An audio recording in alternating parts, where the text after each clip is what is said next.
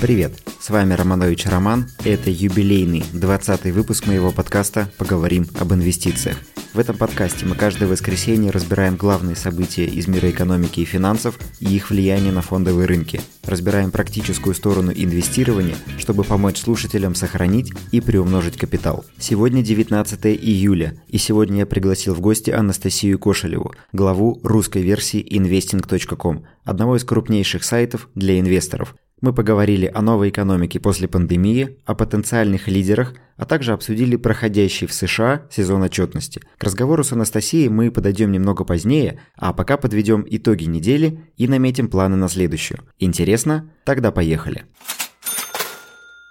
Итак, за прошедшую неделю индекс московской биржи упал на 0,93%, американский S&P 500 вырос на 1,4%, золото прибавило половину процента, а вот нефть не изменилась в цене. Главная тема, которую я буду освещать в ближайший месяц, это сезон отчетности за второй квартал в Америке. Отчеты компаний – это важный барометр состояния американской экономики, и из них мы узнаем, как обстоят дела в бизнесе. На прошедшей неделе отчитались банки, и их результаты неоднозначны. С одной стороны, мы увидели плохие результаты в сегменте, ориентированном на кредитование реального бизнеса из-за роста просроченных платежей и рекордных банкротств, а также создания дополнительных резервов банками. В числе пострадавших наших банков стоит отметить э, JP Morgan, Citigroup и, конечно же, Wells Fargo, который пострадал сильнее других. Причиной тому как раз э, высокие неплатежи по кредитам и создание дополнительных резервов под будущие неплатежи и просрочки. С другой стороны, инвестиционные банки показали отличные результаты. В прошлом выпуске я говорил про потенциально позитивный отчет у Morgan Stanley,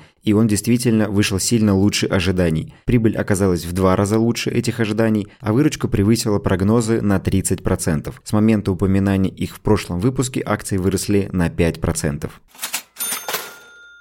Из значимых отчетов прошедшей недели стоит отметить отчет Netflix, который разочаровал инвесторов и после отчета акции упали на постмаркете, то есть после завершения основных торгов, на 10%. Однако после открытия рынка в пятницу акции начали резво выкупать и к концу торгов Netflix закрылся всего в минус 4%. Особенно активно бумагу покупали так называемые Robinhood, клиенты дискаунт-брокера Robinhood. Robinhood продает данные о заявках своих клиентов высокочастотным трейдерам, и мы можем наблюдать за их действиями почти в реальном времени. В этом нам помогает сайт robintrack.net, на котором можно отслеживать динамику активности клиентов Robinhood вплоть до одного часа. Эта информация помогает увидеть, в какие бумаги текут деньги этих самых Робингудов и при желании воспользоваться этим, присоединившись к движению. Но нужно быть осторожным, потому что часто клиенты Робингуда используют для торговли низколиквидные бумаги стоимостью менее 5 долларов, и там могут быть очень резкие движения. Например, акции компании Equilium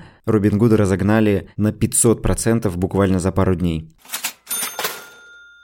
На предстоящей неделе я буду следить за отчетами Coca-Cola, Citrix, Microsoft и биржа NASDAQ. И вот почему я считаю, что их отчеты могут оказаться лучше ожиданий. Начнем с Coca-Cola. В понедельник, 13 июля, отчиталась Pepsi. А Pepsi – это, по сути, родной брат Coca-Cola. Большую часть времени они движутся синхронно. Но в последние полгода Pepsi стала двигаться лучше, чем Coca-Cola, и между ними появилась разница в ценах. Учитывая то, что Pepsi отчитались хорошо и лучше ожиданий, я думаю, что Coca-Cola постигнет та же участь, и бумаги Coca-Cola могут э, начать расти и догонять Pepsi, то есть расти с опережающей динамикой. Citrix и Microsoft – это компании, которые обеспечивают удаленную работу и обеспечивают безопасность облачных технологий, и второй квартал для них должен оказаться очень хорошим, потому что карантин продолжался, а люди оставались на удаленной работе, таким образом пользовались услугами как Citrix, так и Microsoft. По итогам первого квартала Citrix отчитался намного лучше ожиданий, но высказал опасения, что второй квартал может быть не таким активным, как первый. Но прошедшие три месяца показывают, что активность в сегменте была очень высокой, поэтому у Citrix есть все шансы на то, чтобы отчитаться лучше ожиданий. Также на этой неделе я буду следить за отчетом биржи NASDAQ. На бирже NASDAQ торгуются в основном технологичные бизнесы, и технологичный индекс NASDAQ 100 показал намного лучшую динамику в сравнении с широким индексом S&P 500. Во втором квартале мы видели повышенные обороты торгов на бирже, а также дополнительным преимуществом для биржи стал рост активности компаний при выходе на IPO. И среди лидеров размещения в этом квартале были как раз биотехнологичные и технологичные компании, которые, как правило, выбирают для размещения именно NASDAQ. В любом случае, вам нужно будет провести самостоятельно самостоятельный анализ перед принятием инвестиционного решения, я лишь поделился своими мыслями, но они ни в коем случае не должны служить руководством к действию.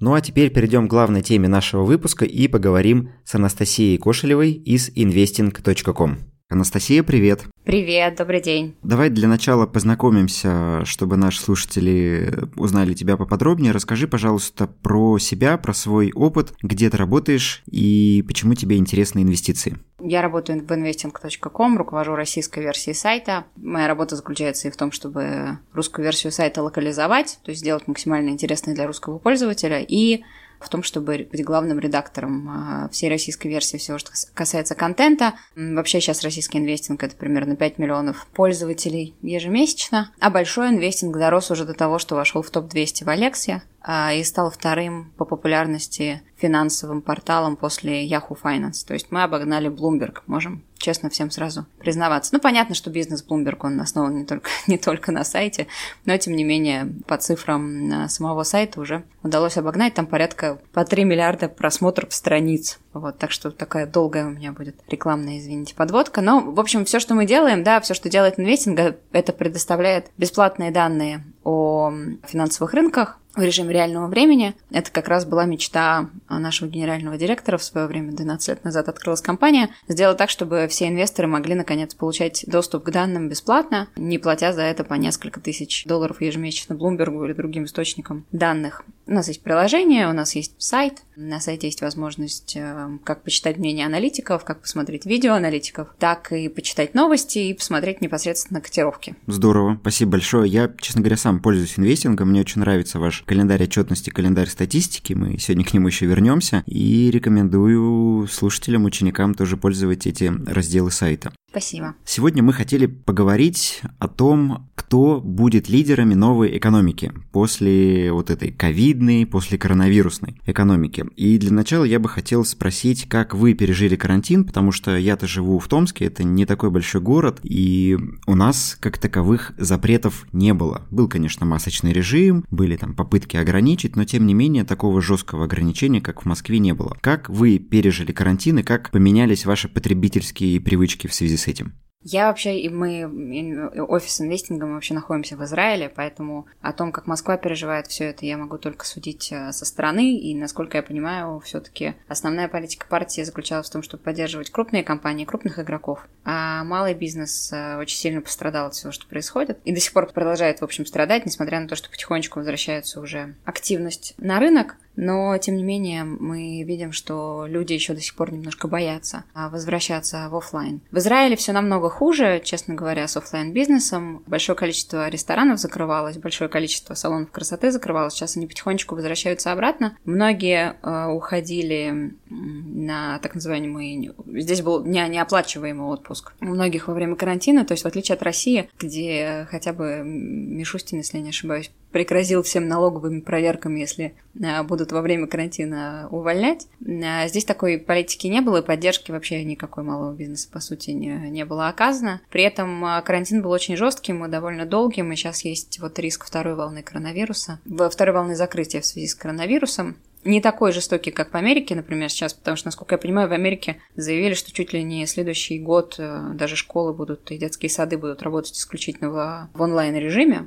У нас это заняло примерно месяц-два, когда а, не было ни детских садов, ни школ. Но большинство онлайн-бизнеса-то, естественно, от этого выиграло. Мы личный инвестинг э, в два раза увеличили трафик от февраля к марту. Наш трафик вырос ровно в два раза. Понятно почему. Вот. Ну, в общем, мы поняли, что мы работаем э, в самой э, безопасной для подобных кризисов компании. Вот. Были этому очень рады. И по большому счету у нас, опять-таки, из-за того, что мы являемся онлайн-компаний э, мы смогли полностью перейти на домашний режим работы. Он, конечно, сильно влияет на то, как э, люди могут между собой общаться, но, тем не менее, э, вообще потерялась, на самом деле, даже потерялась связь между выходными днями и невыходными днями, вечером и утром, поэтому все начали работать просто круглосуточно, и, по-моему, даже выросла продуктивность в конечном счете от этого. Насколько я знаю, в Москве тоже все эти компании решили, что они раньше сентября не будут возвращаться на рынок, а они будут возвращаться в офисы. В целом, можно сказать, что для онлайн-бизнеса весь этот, э, весь этот опыт, он оказался позитивным и положительным. А для офлайн бизнеса это был очень сильный, для, для офлайн бизнеса это был очень сильный удар. Мы видим это и в России, и в Америке в том числе. К счастью, сейчас э, есть очень много уже e-commerce сервисов, да, и сервисов доставок, благодаря которым э, многие бизнесы сумели выжить. Несмотря на это, э, удар по, по частному сектору был очень высоким. Ну, я согласен, кстати, насчет продуктивности. У меня хороший знакомый живет в Сан-Хосе, работает в технологичной компании в Силиконовой долине. И он рассказывает о том, что когда все это началось, их отправили на карантин, и работодатели заметили, не только у них, он работает в F5, а, общается тесно с ребятами из Microsoft, и он говорит, что работодатели заметили, что продуктивность растет. И еще, когда не было даже разговоров о том, что выводить с карантина, либо нет, компания уже тогда решила, что оставим-ка мы их всех дома, потому что они дома работают лучше. И у меня, кстати, вот 29 марта выходил четвертый выпуск тогда подкаста. Я рассказывал о том, кто выживет в этом карантине, и как раз в числе потенциальных лидеров называл вот технологичные компании, которые обеспечивают удаленную работу. То есть это разные сервисы аутентификации, обработки трафика, защиты данных и тому подобное. И вот с тех пор э, некоторые компании показали просто космические темпы роста, типа Twilio на 150%, который вырос, Fastly на 300%, ну, такие более крупные и, скажем так, уже старички бизнеса, как Akamai и вот этот F5, они выросли на 20 и 40% соответственно. И Тут понятно, что тех бизнес и бизнес, который обеспечивают удаленку, он, я думаю, и будет оставаться интересным для инвестора и будет приносить повышенный спрос. А кто еще, кроме технологов, мог выиграть а, вот тот всех этих событий и в новой экономике, когда мы все-таки оправимся, а, как поменяется потребительская структура, потребительские привычки и кто будет потенциальным лидером из всей этой ситуации. Ну, вообще, я сейчас, наверное, про более крупных игроков э, хочу тоже добавить. Понятно, что сильно вырос, допустим, тот же самый Netflix, а, да, который выиграл от ситуации просто невероятно. С одной стороны, у них все равно есть проблемы с тем, что, с тем, что у них сейчас нет возможности снимать новые фильмы и новые сериалы из-за локдауна. Но, видимо, у них уже достаточно большое было количество контента, который был доступен для пользователей. Поэтому вот они сейчас были тоже в числе лидеров, э, лидеров рынка, и очень сильно выросли. Однако они сами в своих отчетах говорят, что после снятия ограничений их показатели будут стопроцентно снижаться. У них было сейчас 15 э, миллионов подписчиков за последний квартал, а привлеченных новых. Но в целом все равно все аналитики считают, что как долгосрочное вложение это неплохой вариант. С Netflix начал конкурировать Disney, который в ноябре открыл тоже свою платформу по видеоконтенту, онлайн-платформу. Дисней сам по себе, как крупная компания, пострадал сильно от этого, потому что, во-первых, они опять-таки не смогли а, начать предоставлять новые программы и а, фильмы и сериалы из-за того, что они просто не смогли их продолжать э, снимать. И плюс э, основной бизнес Дисней пострадал, то есть все вот эти их развлекательные центры, они так или иначе не смогли приносить тот денежный поток, который можно было бы на вот эту онлайн-платформу отправить. Но, с другой стороны, все говорят о том, что вот сейчас Дисней упал, а после того, как э, локдаун будет э, снят, есть высокий риск того, высокий шанс того, что Дисней вернется э, снова к своему росту. Из э, не, не технологических компаний и опять, ну, я буду говорить скорее о тех, кто сильно упал и у кого есть шансы неплохо вырасти. Боинг, который очень сильно пострадал э, сначала вот э, с этой давней историей по поводу отзыва 737-го э, Макса. Их акции очень сильно упали в тот момент, и после этого еще спрос э, со стороны компании авиаперевозчиков очень сильно тоже упал. Это было вызвано, естественно, тем, что трафик э, упал там на 80% и больше. С другой стороны, компании, авиакомпании сами они не разорились, большинство из них все-таки получило государственную поддержку. И как только локдаун будет снят, скорее всего, для Боинга настанут неплохие времена. Тому же 737 уже сейчас начал проходить новые проверки со стороны Федерального управления гражданской авиации США. Это значит, что э, он скоро, скорее всего, будет допущен к полетам. И опять-таки, учитывая, что Боинг сейчас находится на очень низких э, значениях, возможно, это неплохой вариант для инвестиций. Но опять же, в долгосрок, да? Это в долгосрок, конечно. Да, это не, это не, не, не ближайшее. Не ближайшее время. Более того, некоторые говорят, что, может быть, даже стоит еще немножечко подождать и уже увидеть э, свет в конце тоннеля локдауна. И тогда уже будет возможность посмотреть на то, как будут дальше вести себя акции компаний. Помимо этого, компании, которые связаны с продажей потребительских товаров, Johnson Johnson и Procter Gamble. Они вот как раз э, тоже подросли на фоне того, что Johnson Johnson у них чуть похуже дела, потому что меньше стали пользоваться их, их продукцией. А у Procter Gamble неплохие цифры, и в том числе их очень много используют в больницах, потому что сейчас в больницах очевидно, что выросло очень сильное количество необходимых товаров, которые как раз Procter Gamble производят. А, да, из, из интересного, да, и Amazon тот же самый, который, от которого все ждали невероятного роста, но в какой-то момент они просто не справились с тем потоком заказов и с тем, с той необходимостью найма новых сотрудников, которая появилась вот в период э, локдауна. У нас в Израиле, кстати, они до, до коронавируса ввели вообще бесплатную доставку, а во время коронавируса просто полностью ее закрыли, потому что просто не смогли справиться с количеством заказов.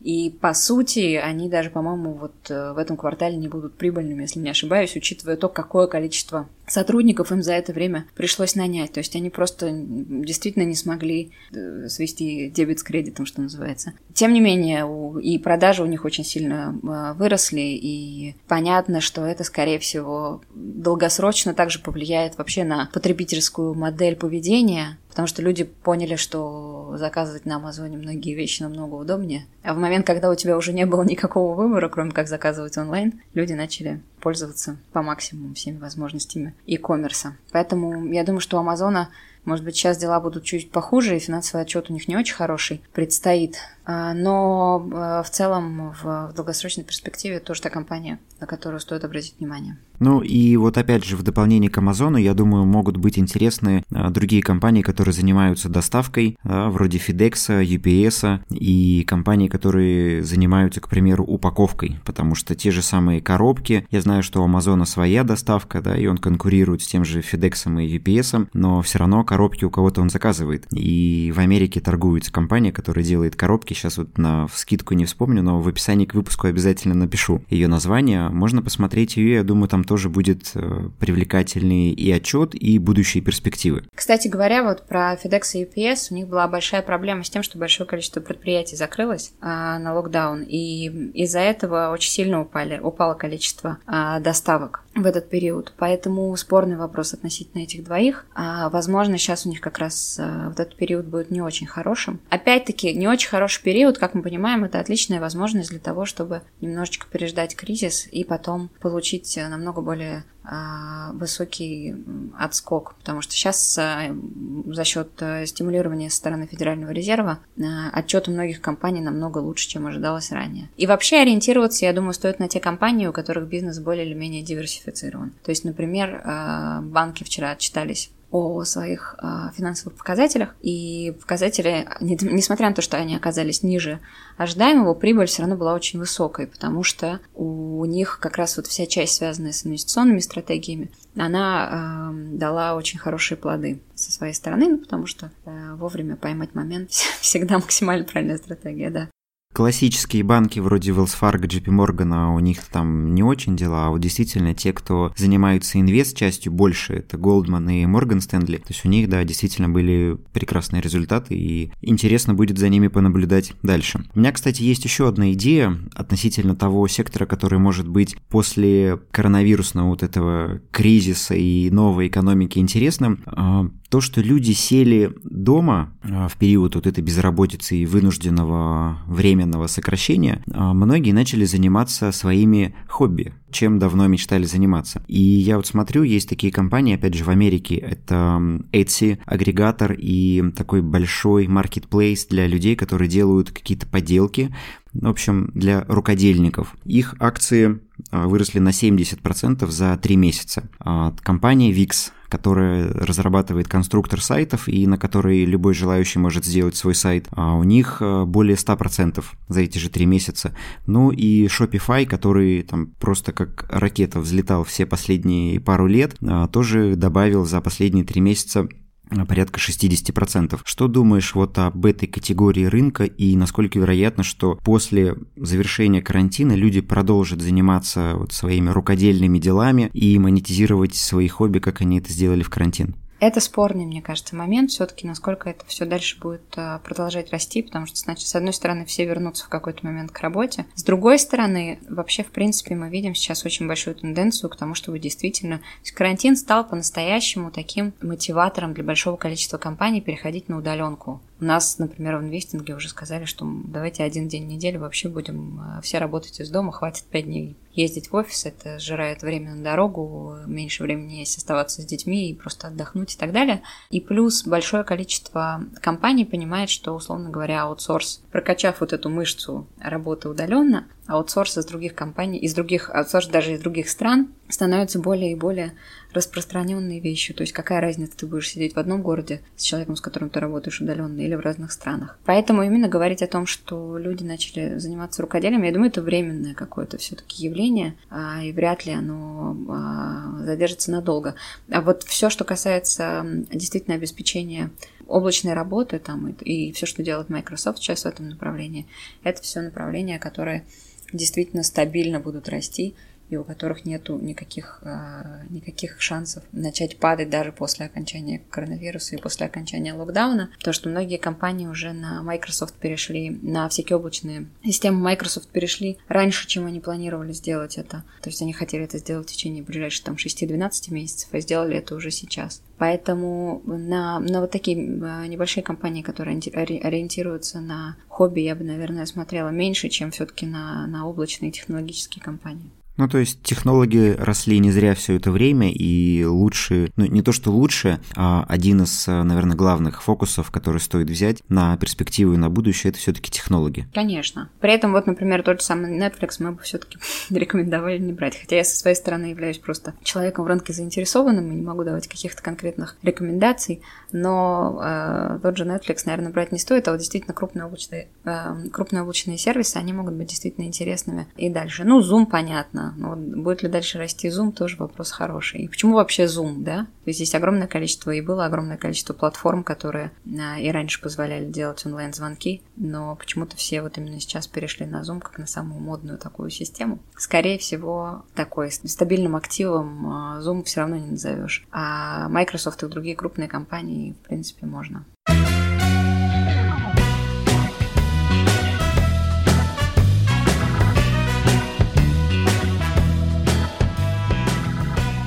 Сейчас давай поговорим немного про сезон отчетности. Я думаю, многих наших слушателей он волнует, потому что он в самом разгаре. А можешь рассказать, как вы следите за отчетами компании, как у вас на инвестинге обновляется информация, то есть откуда она подтягивается, эта информация, и за какими компаниями вот лично ты бы рекомендовала последить в этот сезон отчетности? Кто может удивить?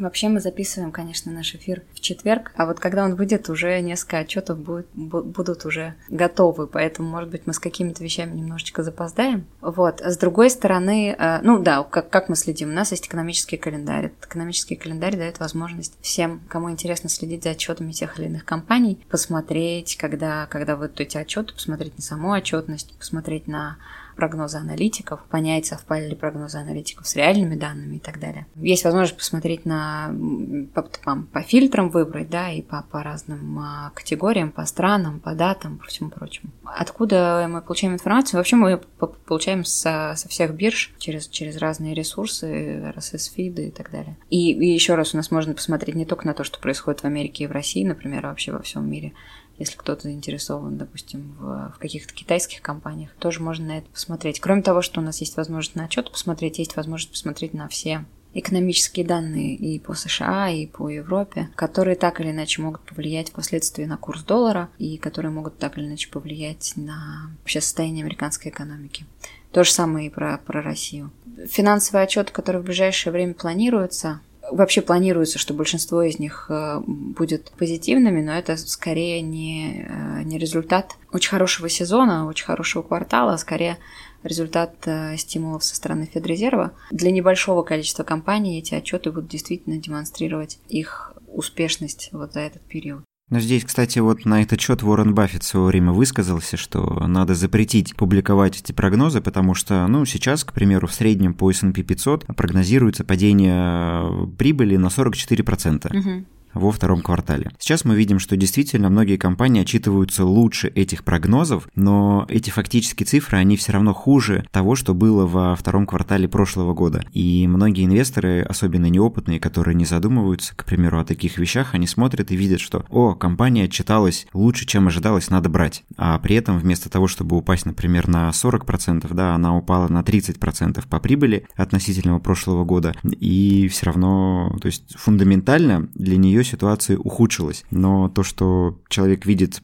в соответствии с прогнозом, ему кажется, что надо брать. Угу. То есть вот тоже такая, на мой взгляд, не совсем правильная ситуация. Ну тут скорее, тут скорее для тех, кто уже находится том или ином активе. Примерно понимать, что будет дальше с котировками после отчета. То есть, э, если э, результаты отчета будут не очень хорошие, скорее всего, котировки э, могут немножко просесть. Хотя вообще сейчас философия рынка и психология рынка, она немножко изменилась. То есть в России, точно могу сказать, впервые за, за очень долгое время люди наконец поняли, что покупать надо на low, а продавать надо на хай. Это, я думаю, что это потрясающая работа, которую проделало большое количество а, крупных компаний, которые начали открывать всякие инвестиционные, крупных банков в первую очередь, которые начали открывать инвестиционные маркетплейсы. Это и Сбербанк, и а, особенно Тиньков, которые, да, вот по-настоящему начали заниматься образованием аудитории, объяснением ей, где нужно покупать, где нужно продавать и так далее и тому подобное. И люди впервые начали действительно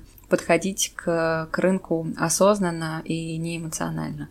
Хотя у нас, вот я помню, у нас есть э, форум, где люди могут обсуждать а, все инструменты отдельно. Я помню, что нам пришел не так давно, в марте это было как раз вот э, на, на, на пике падения нефти пришел, э, при, пришло сообщение о том, что есть э, какой-то пользователь, который э, угрожает, что он не, не хочет больше жить, именно из-за того, что у него очень сильно, очень сильно упал портфель, и а для человека это было вообще основным источником дохода, судя по всему. То есть, когда для нас это казалось чем-то таким анекдотическим из фильмов про, про трейдеров американских, да, то сейчас мы видим, что люди приходят на рынок, а люди сейчас в России максимально вообще от, открыли максимальное количество брокерских счетов, начали инвестировать, но это все-таки должно быть, скорее всего, частью дохода для непрофессиональных инвесторов, и не стоит полностью переквалифицироваться в трейдера-инвестора без достаточного уровня образования и вообще достаточного уровня понимания того, как работает рынок потому что рынок э, может упасть достаточно неожиданно, и для многих людей это будет действительно ударом по экономическому состоянию. Полностью согласен, и в прошлых выпусках неоднократно эту тему затрагивал и поднимали, и на примерах разбирали. А, действительно, нужно рассматривать рынок, если ты профессионально хочешь на нем работать, то это прям должна быть как работа, но ты должен быть подготовлен к этой работе. А если рассматривать рынок как инструмент инвестиций, то это должна быть часть твоего портфеля, не стопроцентная, которая приносит тебе некий дополнительный доход, который ты формируешь себе на будущую перспективу. Кстати, вот о о буме э, российского фондового рынка написал даже Financial Times на этой неделе. Они написали о том, что в России бум инвестиций и физлица рвутся на рынок после введения налога на депозиты. Поэтому действительно интересное время, и то, что мы с вами делаем, очень полезное, на мой взгляд, дело. Нужно продолжать. Это точно. Единственное, опять-таки, мы понимаем, что... Ну, то есть, вот я думаю, кстати, что одной из причин, почему люди начали приходить на рынок, был бум криптовалют криптовалют. То есть тогда именно молодая аудитория, у нас сейчас вот э, коренная аудитория наша самая центровая, это 25-35 лет, то есть это люди достаточно молодые, финансово образованные, которые, скорее всего, неплохо знают английский язык, чтобы из разных источников получать информацию, неплохо понимают, как работает рынок, и уже отошли от э, страха перед э, всякими валютными пирамидами. Вот, и они уже поняли, и, и появились действительно прозрачные, понятные инструменты инвестиций в России, и люди начали наконец-то этим по-настоящему интересоваться. Но это с одной стороны. С другой стороны, в России все равно вот нашей, ну, на нашей аудитории мы видим, что максимальный интерес вызывают российские акции. И после них сразу идет Тесла. Тесла там показывает какие-то вообще невероятные результаты, да, за последнее время. Но, тем не менее, э, люди пока что в России стремятся инвестировать именно в российский рынок, который все равно остается очень сильно нестабильным, очень сильно зависящим от э, цен на нефть и от государственной поддержки. И в целом сейчас вот этот вот закон о неквалифицированных инвесторов, э, инвесторах может в целом очень сильно, конечно, сократить для российского инвестора возможность, частного инвестора, возможность инвестировать в иностранные компании. Это может сильно повлиять, опять-таки, в негативную сторону, снова на интерес к инвестициям в принципе, а может быть кто-то просто начнет инвестировать через американских брокеров, как многие делали это раньше. Но насчет э, того, чтобы делать э, трейдинг своей основной э, профессией, основной работой, тоже, я говорю, это очень-очень рискованный шаг. Я знаю много людей, которые вернулись в офисы и вернулись на постоянную работу просто потому, что из-за падения рынка от этого последнего, к которому они не были готовы и не успели вовремя выйти из своих активов, они оказались действительно в очень сложной финансовой ситуации. У меня, кстати, был заготовлен вопрос, как один из завершающих, что делать с Теслой? Что делать с Теслой? Вообще все автоконцерны сейчас переживают какие-то страшные абсолютно времена, когда спрос очень сильно упал, и на этом фоне рост Теслы — это какой-то просто... Рост Теслы, рост продаж Теслы — это какое-то чудо абсолютное. И все отлично понимают, что это чудо, скорее всего, не закончится. В целом все уверены в том, что дальше аналитики ставят на, на то, что Тесла — это вообще очень неплохой актив, несмотря на то, что они выросли, если не ошибаюсь, на 400, на 400% за последний год. Сейчас э, это самый дорогой автопроизводитель, у них очень большое количество продаж. Я думаю, это связано с тем, что уровень просто их клиентов немножечко другой. То есть это не, не средние клиенты, да, это более обеспеченные клиенты. И, в принципе, я думаю, что у Tesla дела будут дальше идти только лучше и лучше и лучше. И сейчас они показывают очень хорошую динамику. Я думаю, что эта динамика будет дальше продолжаться. Но вообще, конечно, котировки Тесла, я говорю, они похожи очень на... Ну, у Илона Маска было заявлено, что у него есть биполярное расстройство. Биполярное расстройство характеризуется тем, что настроение у человека то сильно растет, то сильно падает. Мне кажется, что котировки Тесла, они, конечно, очень похожи на, на периоды мании и депрессии Илона Маска. Примерно с ними совпадают. Биполярная Тесла. Биполя... Биполярная Тесла, да, это совершенно точно. Хотя сейчас э, в первом квартале там э, чистая прибыль была а, сравнительно небольшой, и вообще, в принципе, акции сейчас перекуплены, а, но шанс того, что через какое-то время, там, при каком-то следующем небольшом падении, как раз при, при следующем депрессивном вот этом эпизоде следует а, задуматься над тем, чтобы все таки в Теслу войти, я думаю, что это не, неплохая мысль. Хорошо, спасибо, потому что вопрос по Тесле действительно очень многих волнует. И в завершении, ну, во-первых, хочу сказать спасибо за эту беседу. На мой взгляд, получилось интересно, увлекательно и полезно. А, хочу, чтобы дали какое-то напутствие слушателям, это уже традиция приходящих гостей, то есть чтобы посоветовали, порекомендовали слушателям подкаста. Ну, во-первых, ориентироваться на состояние рынка и на психологию рынка, и не только на те цифры, которые показывают компании. Потому что сейчас рынок становится все более и более психологическим, психологичным. Рынок стал реагировать уже на, на настроение больше, чем на, на непосредственные цифры прибыли, которые показывает тайная компания. С другой стороны, стараться все-таки учиться, стараться читать отчеты, работать над тем, чтобы понимать, о чем все-таки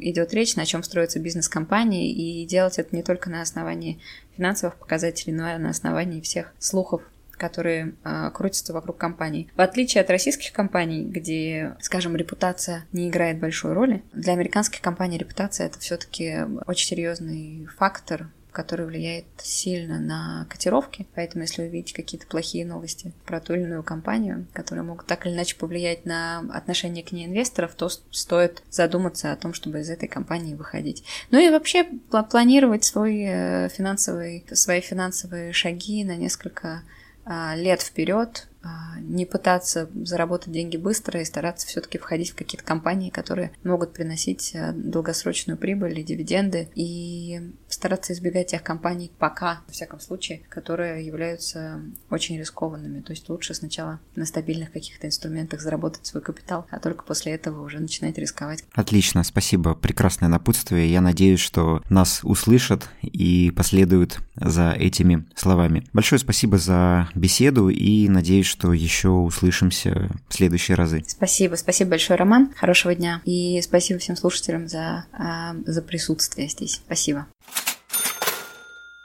Как видите, Анастасия разделяет те принципы, которые я стараюсь продвигать э, в этом подкасте и которые мы неоднократно уже обсуждали и о которых я рассказывал и рассказывали мои гости. Поэтому стройте личные финансовые планы, занимайтесь инвестированием, изучайте фундаментальный анализ, учитесь анализировать компании и анализировать рынки. А я со своей стороны буду прикладывать максимум усилий, чтобы через подкаст донести до вас эту информацию. Если вам понравился этот выпуск, оставьте оценку в Apple подкастах и напишите отзыв. Также напоминаю, что у подкаста есть страница в Инстаграме и чат в Телеграме, где мы можем общаться с вами и где я отвечаю на ваши вопросы. Ссылки на все ресурсы, о которых мы сегодня говорили, будут указаны в описании к выпуску. Благодарю вас за прослушивание. Встретимся через неделю. Удачных вам инвестиций и пока.